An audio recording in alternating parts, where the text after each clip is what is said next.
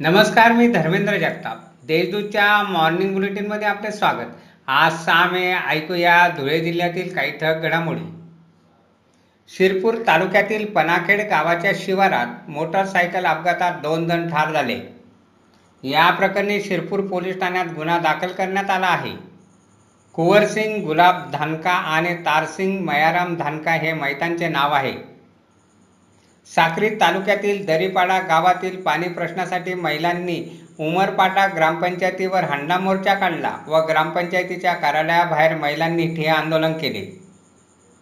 धुळे तालुक्यातील निमडाळे ग्रामस्थांनी रेशनच्या धान्याचा काळा बाजार उघडकीस आणला असून पकडलेल्या एका वाहनातील मालाबाबत पुरवठा निरीक्षकांनी पडताळणी केली. त्यात तफावत आढळून आल्याने गुन्हा दाखल करण्यात आला आहे.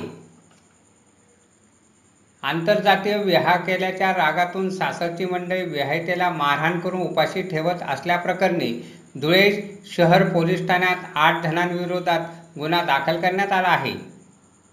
शिरपूर तालुक्यातील अनेर धरणाचे पाणी मंगळवारी पाटतारीत सोडण्यात आले तर लवकरच नदीपात्रातही पाणी सोडण्यात येणार आहे.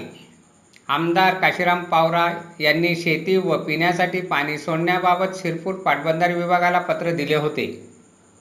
शिरपूर तालुक्यातील सामरादेवी येथे रोजगार हमी योजनेच्या कामांना सुरुवात झाली आहे. रोजगाराच्या शोधात स्थलांतर करणाऱ्या आदिवासींना त्यांच्याच गावात रोजगार उपलब्ध व्हावा यासाठी ही योजना सुरू करण्यात आली आहे.